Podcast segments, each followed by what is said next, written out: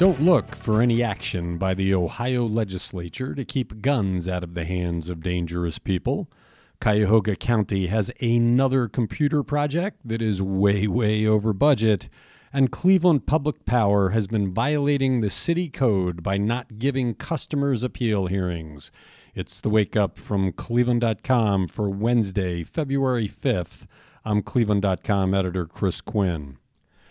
Six months after a mass shooting in Dayton, Ohio's legislative leaders appear to be doing nothing to change Ohio's gun laws, and action in 2020 seems unlikely.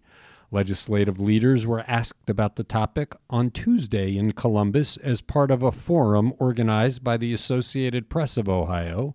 Minority Leader Emilia Sykes, an Akron Democrat who supports increased gun control measures, said the signals she's received from Republican legislative leaders have led her to conclude they will take no serious action on the issue. That means that a creative set of gun safety laws proposed by Governor Mike DeWine, intended to appease lawmakers, is not going anywhere. With legislators opposed to a red flag law allowing authorities to confiscate guns from those deemed a threat, DeWine proposed an involuntary hospitalization for drug and alcohol abuse that would have had the result of depriving mentally distressed people of firearms. House Speaker Larry Householder and Senate President Larry Obhof, both staunch defenders of the Second Amendment, gave no indication that the main parts of DeWine's legislation will move, even though the governor continues to stump for it. This week's installment of more terrible news from the halls of Cuyahoga County government is that a years long delay in installing a new property tax computer system will result in about $3 million in overruns. Councilman Jack Schron made that estimate this week based on how much the county is paying for software for the new system that it can't yet use, and the money being spent to maintain the old system. Schron called the project a train wreck. County officials blamed the existing system last month for the fiscal office's inability to produce balance due bills after mistakenly sending tax bills to property owners in three suburbs that omitted special assessments. The overhaul of the property tax system began in late 2015 and was originally to be completed 2 years ago at a cost of about 10 million. Now it's going to be 13.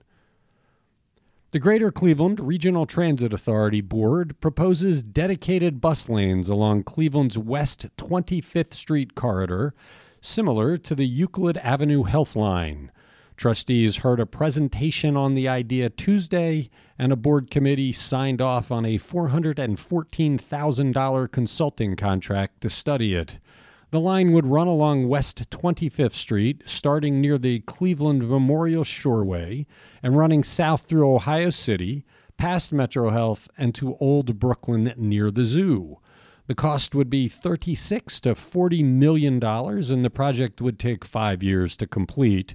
RTA would seek federal funding to construct the line, but isn't eligible for that money until it meets federal requirements for bus rapid transit lines.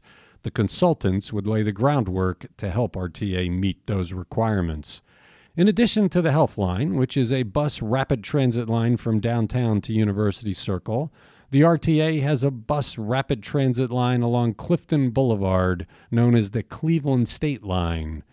RTA's Metro Health line now runs along the West 25th Street corridor and is among the agency's busiest routes with 1.7 million rides annually.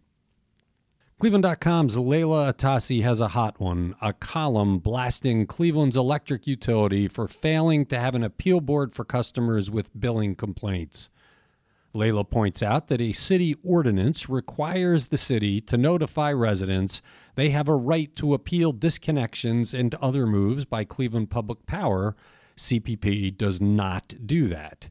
And the utility is supposed to have a review board for appeals, like the water department has, but it has none. The utility says that only once in 40 years has anyone asked to appear before a review board, Leila notes that, of course, if CPP violates the city law and does not tell people they have the right to appeal, then no one will. Leila called the CPP hotline herself and asked how she would go about requesting a hearing. The operator's answer We don't have anything like that. Even City Council President Kevin Kelley said he was unaware that the city is supposed to have review boards. Kelley promised a quick fix to the issue that Leila has identified. You might argue that winter has yet to start in Northeast Ohio with all the mild temperatures and dearth of snow, but officially we passed the halfway point of winter on Monday, the day after Groundhog Day. Cleveland.com's data guru, Rich Exner, lays out the stats on our website showing just how unusual this winter has been. So far, he calls it the winter that wasn't. There's been less snow at Cleveland Hopkins International Airport 18.4 inches, than at this point in 16 of the last 17 winters, counting the totals since the first snow of each fall.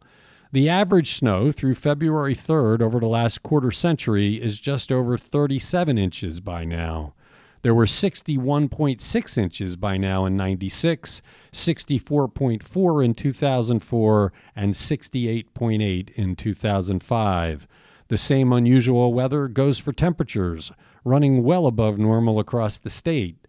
Cleveland's average temperature of 36.3 degrees last month was 8.2 degrees above normal. December was 5.6 degrees above normal. Spring is around the corner. The Indians' home opener is less than eight weeks away. Thanks for listening to the Wake Up from Cleveland.com.